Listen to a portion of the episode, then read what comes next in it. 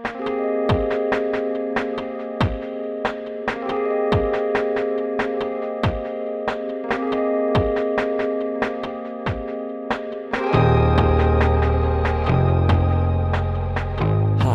this is Mikey McGovern, and you're listening to New Books in Science, Technology, and Society, a podcast on the New Books Network. Scholars of slavery have been arguing for decades that writing off slave based economic systems as pre modern creates an artificial sense of moral distance. In a word, we need to appreciate the continuities between racialized slaveholding and the ostensibly neutral economic practices that succeeded it to understand how what Cedric J. Robinson called racial capitalism persists to this day. Caitlin Rosenthal, assistant professor of history at the University of California, Berkeley, addresses these issues from the lens of business history in her new book, Accounting for Slavery, published by Harvard University Press in 2018. Working from plantation records from the 18th century West Indies through American Reconstruction, Rosenthal recasts the history of modern management, usually narrated from the factory floors of Manchester and Lowell, as a darker history of data and human capital, arguing that abolition was as much a form of market regulation as a human rights movement, and that the practices formalized as scientific management by Frederick Winslow Taylor drew on long standing logics of extraction by slave owners, she raises the ethical stakes of modern business education. Like many authors, the project came to Rosenthal as she worked through sources in graduate school that her previous training had predisposed her towards.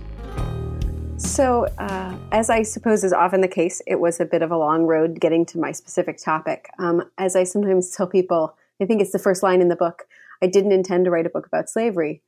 I had right out of undergrad been working as a management consultant for McKinsey and Company, and I was the like junior person on the teams who was in a basement conference room typing on spreadsheets, kind of figuring out what the data could tell us about making businesses more profitable. And that experience really made me curious about the ways quantitative knowledge change how we think um, about people in a business environment. So, how employers think about their employees, how capital thinks about labor. Um, and I got really interested in how those ideas got transcribed in things that looked like um, spreadsheets, primitive spreadsheets during the 19th century. So I went to graduate school. I started look, reading account books and looking for moments of change uh, to try to understand how scale changed the way uh, managers thought about labor. And in the process of that research, somebody handed me a copy of Thomas Affleck's Plantation Record and Account Book, which is a detailed Southern plantation account book. It was used uh, unevenly, but the most carefully completed versions of this book were at least as uh, detailed and comprehensive as the best books I'd looked at for Northern factories. So I got interested in trying to understand that relationship between management and labor, but honestly on the slave plantation, and specifically through the lens of quantification. By focusing on business practices, Rosenthal cuts across a wide range of histories grounded in local imperial dynamics, allowing readers to see the evolution of large business debates. So, as I was reading plantation account books and reading records from slavery periods, um, I was always bringing the kind of training of a business historian. I had done most of my uh, coursework in business history, and I was bringing the questions of business. And so, as I was looking at plantation account books, I was seeing things that scholars have pointed to as massive innovations of business history. So, for example, the rise of the multidivisional corporation, the separation of management and labor, the rise of scientific and management and productivity analysis. So, as I started to frame out the book, I decided I wanted to organize it around these massive business innovations. Um, and I, it also unfolds in chronological order. Um, we begin in the West Indies in the late 18th century and end up in the late antebellum period in the American South and then eventually in emancipation. But each chapter unfolds um, in a business debate. Uh, in the first one is about the multidivisional corporation. The second is about standardization. The third is about something that looks a lot like scientific management, and then the fourth chapter is about depreciation and cost accounting. And I wanted to do that because it let me both explore the plantation records in detail, but also to connect them to the ways um, people in the late 20th century and early 21st century talk about management and think about how talking about slavery could change contemporary conversations about management practices. What does it mean to say that scientific management has a longer history? I asked Rosenthal to clarify what in her work she saw as a distinctive challenge to our narrative of American business development the scientific management story is in a way what originally brought me to the project. I, have mentioned a couple of times these records of cotton picking. How much cotton did every slave pick every day? And there's slave narratives that say sometimes cotton was weighed up to three times a day. There are narratives that say planters ran contests to see how fast enslaved people could pick and then use the results of those contests to set picking targets. And all of these strategies sound a lot like things that are used during scientific management. You're going to manipulate incentives to figure out the maximum amount of labor a person can do and require him to perform that maximum. And this is, in one way, um, a really important for, point for me, but in another way, it's one a point that's been made many many times before, um, where scholars of slavery and the economic historians of slavery have pointed out these similarities. And yet, when we talk about the kind of origins of American business, we end up talking about railroads and steam engines, not slavery. And I mean, for me, the stakes are really about um, what kinds of what's relevant to conversations about modern management practices. Um, how do we construct those narratives in ways that allow us to ask questions about coercion and violence, as well as questions about innovation, innovation, or maybe even questions about how coercion and innovation are connected. And I think um, drawing these connections and pointing out that slavery was doing some of these things earlier, um, hopefully not only changes the way we understand slavery, but also the ways we think about modern management practices. For our readers less acquainted with business history, I asked Rosenthal about how her work challenges a major historiographical framework, the organizational synthesis, focused on how vertical and horizontal control were achieved within business enterprises. So, you, could date the organizational synthesis historiographically to a variety of periods, but I mean specific texts. But for me, the conversation sort of begins with Alfred Chandler um, and his book, The Visible Hand, because Chandler has um, in his discussion of the importance of managerialism and the M form and hierarchy also a short passage on the history of slavery. And this has got to be the most important business history book of the 20th century um, and probably into the, the 21st. And he has this, this part where he calls slavery a fundamentally ancient uh, institution. And he does this right after saying that, that plantation overseers were some of the first salaried managers in the country, and also after saying that the South had very little invested capital but then he explains in his footnotes that he's removed slaves from that invested capital. So once you kind of took those two pieces and then connected them to what I was seeing in the account books, I began to think really more broadly about whether, you know, the story that Chandler was objecting to was almost right there between the lines in his own work. Accounting and record keeping have a long history and are central features of the economic transformations of early modern Europe. Rosenthal argues that the needs of Atlantic slavery drove the sophistication of these practices into forms that contemporary practitioners might recognize. Um, you know, people like to say that uh, double entry bookkeeping dates to Luca Pacioli in like 15 around the year 1500, um, and they like to chart the trajectory of double entry bookkeeping.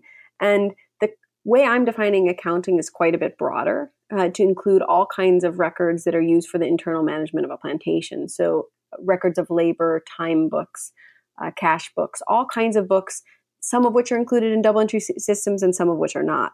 And while there are earlier examples of these, I argue that the kind of Atlantic plantation complex influences their sophistication. And it's not like plantation uh, accounting practices are developing in, in Jamaica and going back to England. It's rather that the process of having important long distant reports for very large enterprises um, influences the development of new techniques for carrying information. And in particular, during the 1700s, as planters are returning to England to run their plantations as absentees, they're leaving behind instructions for uh, managers on how they want plantations to be run and also what kind of reports they want to receive. So these long distance management settings kind of bring a need for detailed reporting. Scholars of slavery grapple with the problem of structure versus agency, and I asked Rosenthal how this persistent debate shaped her own thought and writing. Yeah, so for at least the past several decades and even before, there's a huge emphasis on uncovering um, enslaved culture, on uncovering enslaved resistance, um, and using a lot of the same records that I have, finding ways that enslaved people actually were able to shape their world. And that was countering, uh, you know, previous scholarship that really that painted enslaved people as if they were um, sometimes stereotypes of how they uh, of what we now know they were and scholars really showed that you could get a lot more about the enslaved experience and about enslaved culture and, and family out of the archives. Um, but my work is is about control. So it's about the in a way the opposite about that. It's about all the barriers that were set up for enslaved people to not control their work to not control their families to not control their communities and my goal in the work has been not to undermine all of that really useful scholarship, but to bring the kind of lens back around and remind people of the kind of strength of the slave system in oppressing people. Uh, that is to say, the you know, if we have all these studies of enslaved agency and of culture and community, then we can begin to to miss the picture of what slavery was, which was a extremely uh, violent uh, system of control. And not only a violent system of control, but a system of control that's becoming increasingly modern. So you said information systems. So, in a way, that's my way of reconciling these two stories. We have a story that says slavery was getting stronger in the late antebellum period, and we have a story that says slaves were resisting everywhere. So, how are these two stories compatible? They're compatible because planters are developing information systems and management systems that make their methods of controlling enslaved people ever more sophisticated. Um, so they they're able to maintain control through new ways, um, even though enslaved people, as we know from all this research, are always resisting this um, this control. Slavery was not merely about direct oppression and physical violence on the part of free white foremen or owners. Central to this account is how a system of incentives and control worked internally within plantations. Well, I think this is one of the things that brought me into the West Indies. Because, I mean, not only because uh, the more I've researched, the more important the West Indies are, but the West Indies, you have these massive plantations. So, say 2,000 enslaved people spread across a dozen plantation units, some of which are 500 enslaved people each. And on those uh, individual plantations, there are really only a handful of free white managers. Now, those people have a, in a way, a monopoly on terror. They have access to violence and weapons that enslaved people don't. But still, you have, you know, 10 or so, sometimes fewer free whites trying to maintain control over 400 people and being remarkably successful in doing so. And then as you begin to reconstruct the organizational structure of the plantation, it becomes clearer how they've done this. So they have incentivized a subset of people to be drivers. Uh, they've have sometimes you know twice as many people as they have free whites uh, simply employed as watchmen. There's a on Parnassus plantation, one of the ones I write about in Jamaica. There are 18 uh, enslaved watchmen. And those enslaved watchmen are seem to be carefully selected. There's a head watchman and then watchmen under him who are all um, many of them are are injured or elderly, so they're not really able to resist, but they are able to watch over other slaves. They're assigned to specific places. Um, and even so, planters talk about how they can't trust them, but they also know that they can't maintain control without them. Absenteeism, the management of owned property at a distance, was another central feature of the plantation system in the West Indies, one that required a great deal of data to function. So, to give just one example, um, one of the most striking surviving records I have for plantations are these monthly reports that plantations in Jamaica and British Guiana would send back to absentee owners in England. Now, these are pre formatted single page sheets, but within the space of a single page, they record what every enslaved person is doing on every day on the plantation, not by name, but as a tally. They have a short diary for any exceptional events. They have increase and decrease uh, of enslaved people, so births and deaths, and sometimes sales uh, and purchases. And all of this information is condensed and sent, folded up into a neat little bundle, sent across the ocean, and the planter could have opened it up and used it to compare to other plantations, to compare to the same plantation from the previous years. It's difficult to know exactly what they were doing, but we do know that they wrote back with questions um, and they could attempt to exercise control over a distance. Now, obviously, that's a different kind of control than you can exercise on the ground. Um, but in another way, it's a similar kind of control to any kind that someone was exercising over any kind of large organization. They're using data as an indicator for problems that might come or opportunities they might be able to pursue. A major strength of Rosenthal's account is her focus on print culture, a key feature of early standardization. So, the book makes a case for forms being exceptionally important to the spread of accounting on plantations. Um, if you beginning around the 1780s, I have examples of these pre formatted fill in the blanks account books. So, this would be an account book that has many different forms inside of it, and you ask your manager or overseer to fill in those forms, um, and therefore you're going to get a complete record of what was happening. Now, the very early examples are very scattered and are quite uneven, but by the late 1840s and the 1850s, you have competing volumes of account books. The most prominent one is published by Thomas Affleck, and they've become these kind of all in one fill in the blanks books.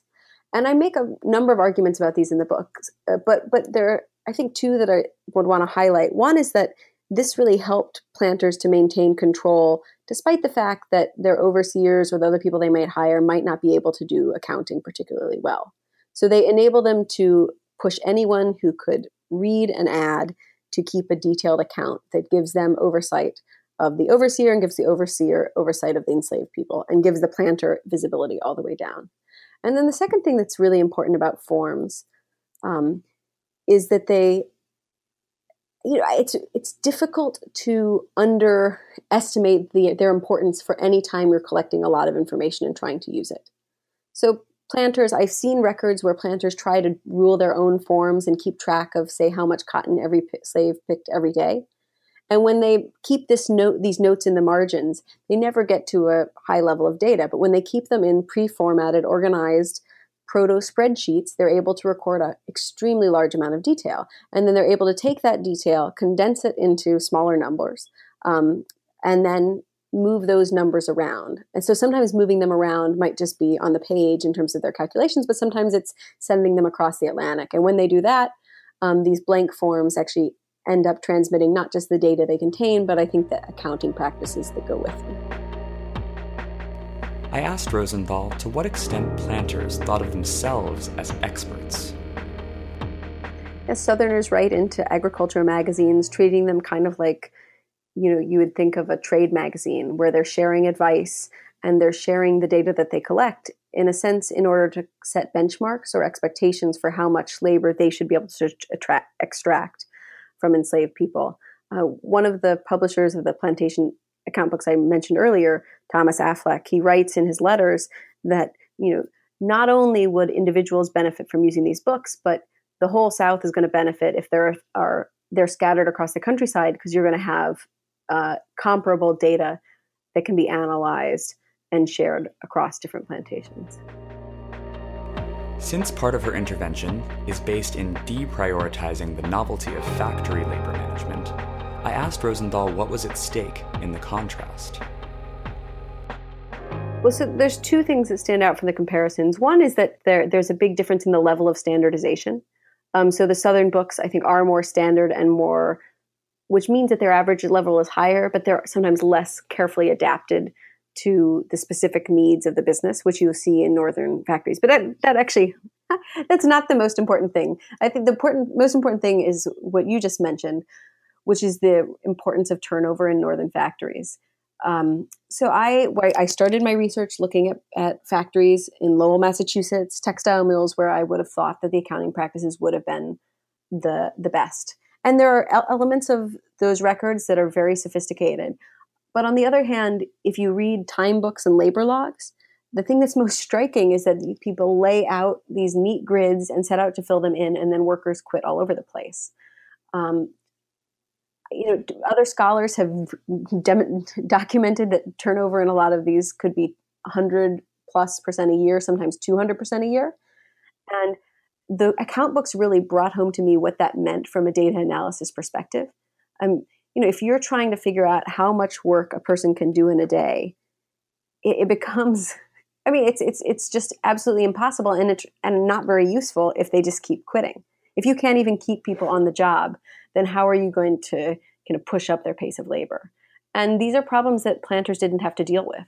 They uh, didn't have to recruit labor. They didn't have to entice it to stay. They did. Um, they of course had to negotiate on some level, uh, but the most amazing thing about Southern records of cotton picking is that every slave is included almost every single day.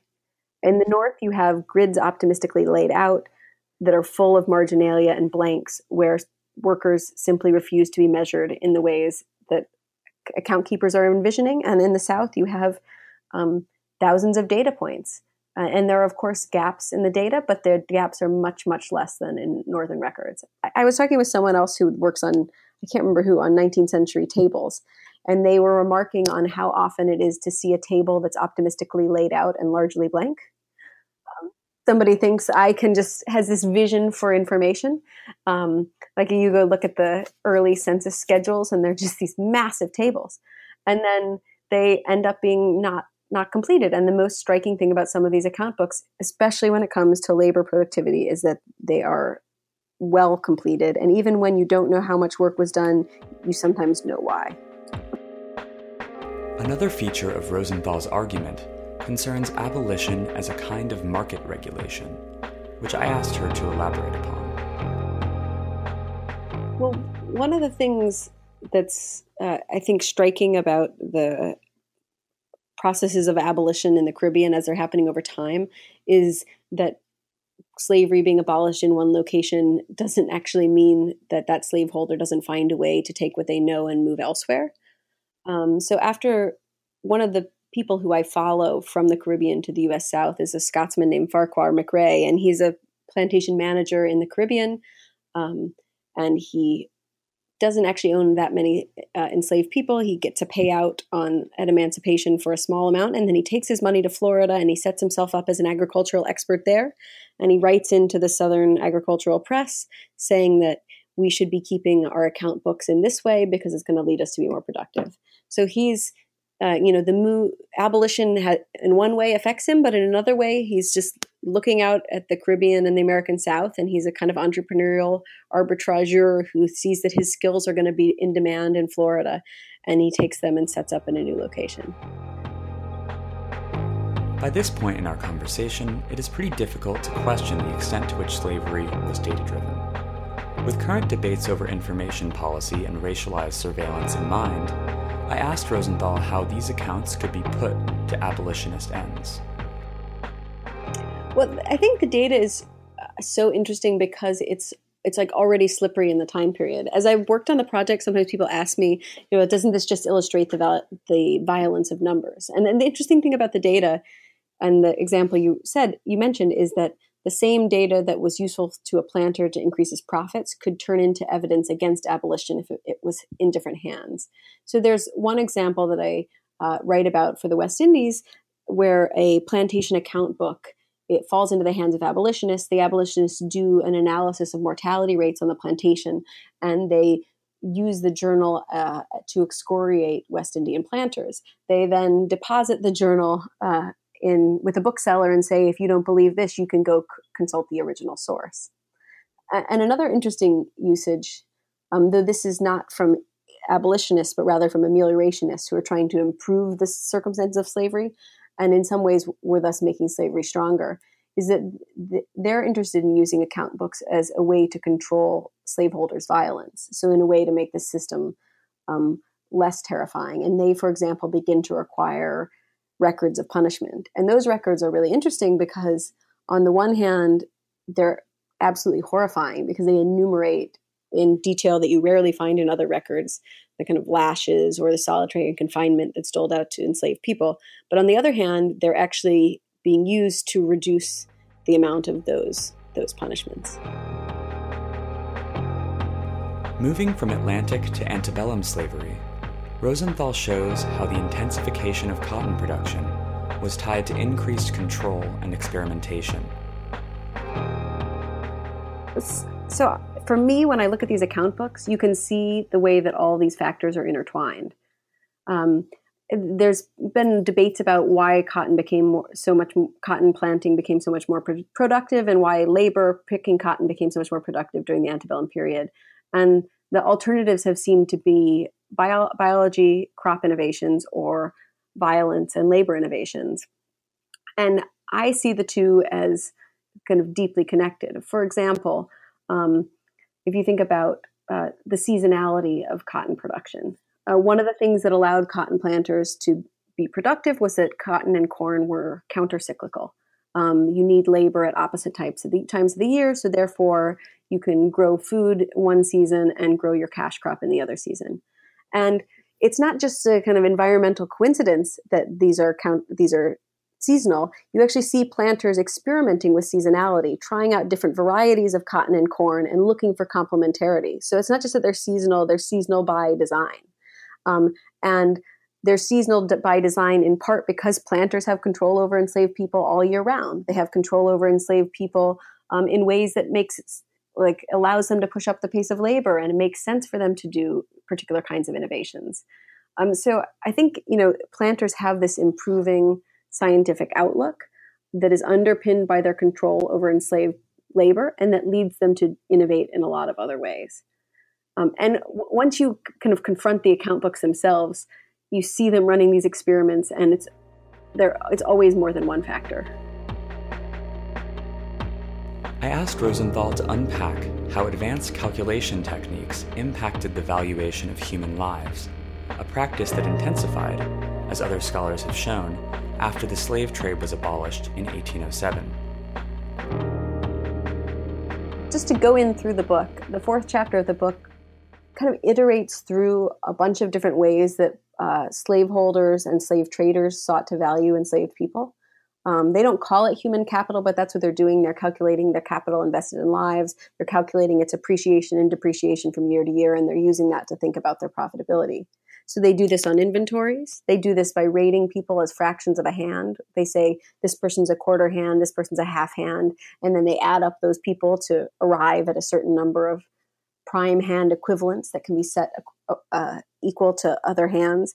And then they rate people in um, the process of getting them ready for sale. They grade them into like extraordinary first rate, second rate, um, uh, and then price them accordingly.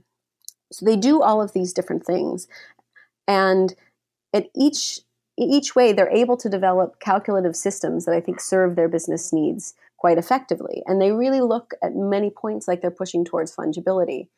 And in this way, I think it's really compatible with Uh, accounts like those of Walter Johnson, especially because when you start to peel back the layers of fungibility, you realize that underneath the calculations, what's more important than the data is planters' power. So they're treating enslaved people as commodities when it's convenient to do so. In some ways, enslaved people are able to resist this. But what's more striking to me is that enslaved people can't even access their own prices as commodity goods. And the evidence for this is can be found in occasional cases for manumission, where planters switch from talking about enslaved people as if they're interchangeable to talking about them as if they're priceless.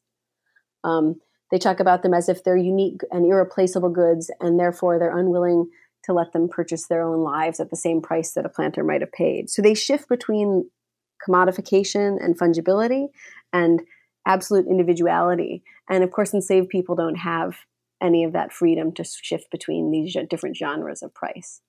The other thing that I think became really clear to me and is really related is that as you peel back calculations, you discover that uh, while on one level, planters are calculating so they can earn more profits, especially as the decades pass and the Civil War approaches, they also realize that if they want to preserve their property, it's less about calculation and more about political power, more about lobbying.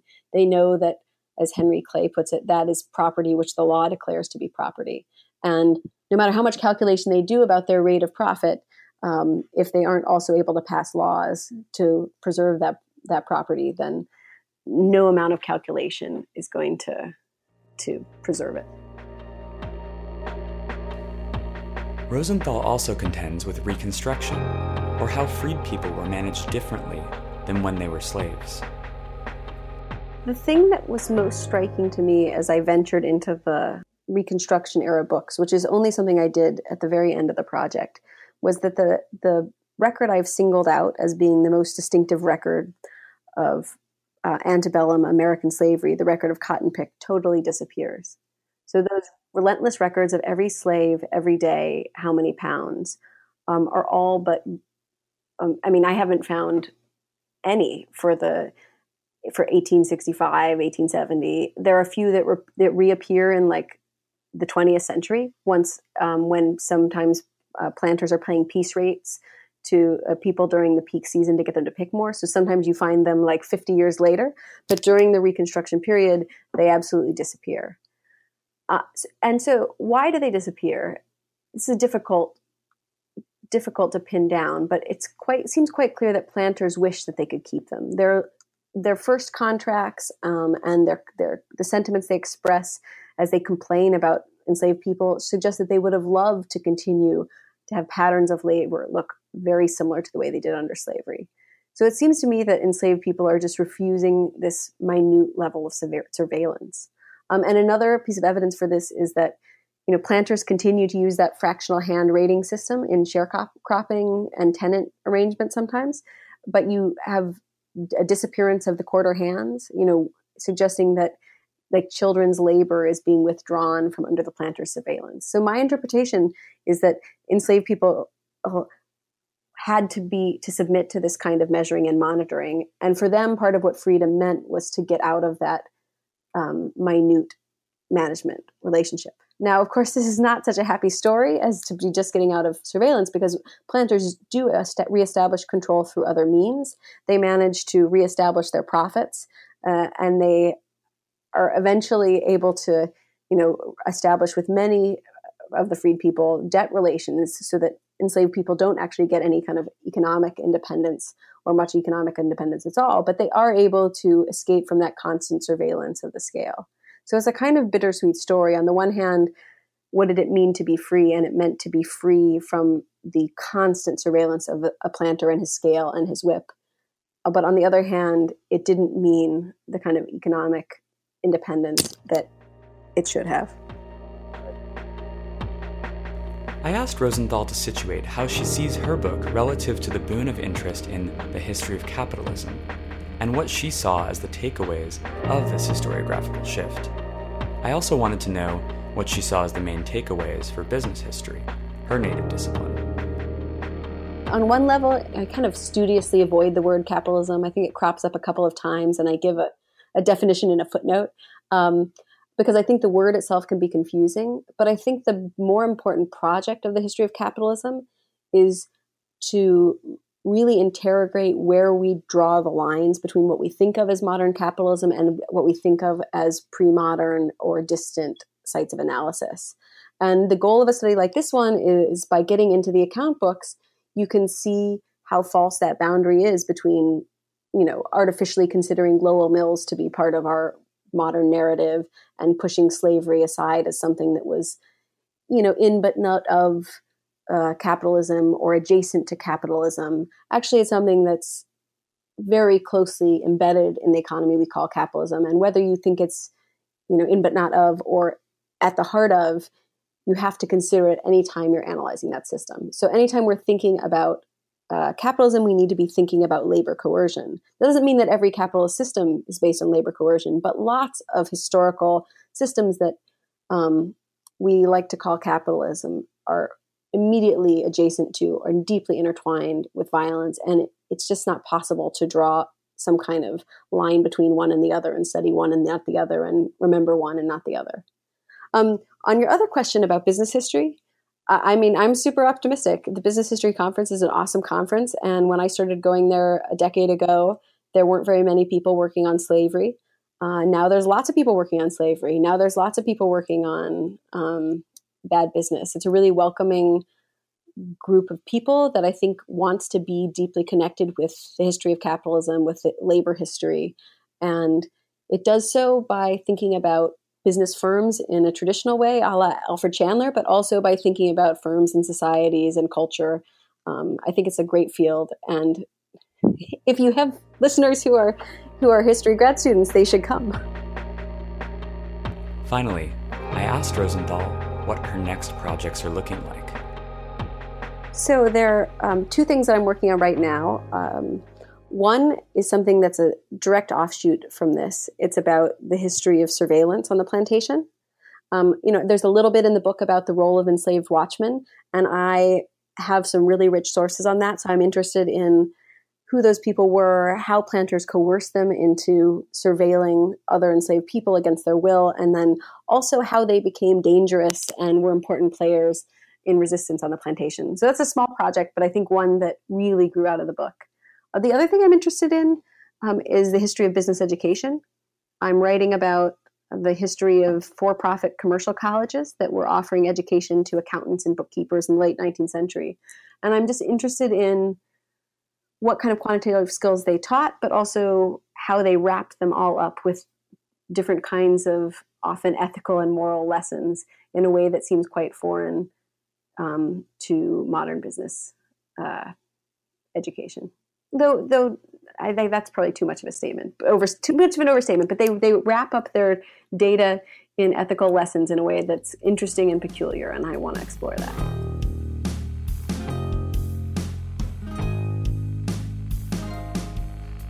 Thanks for listening. This has been New Books in Science, Technology, and Society, a podcast on the New Books Network.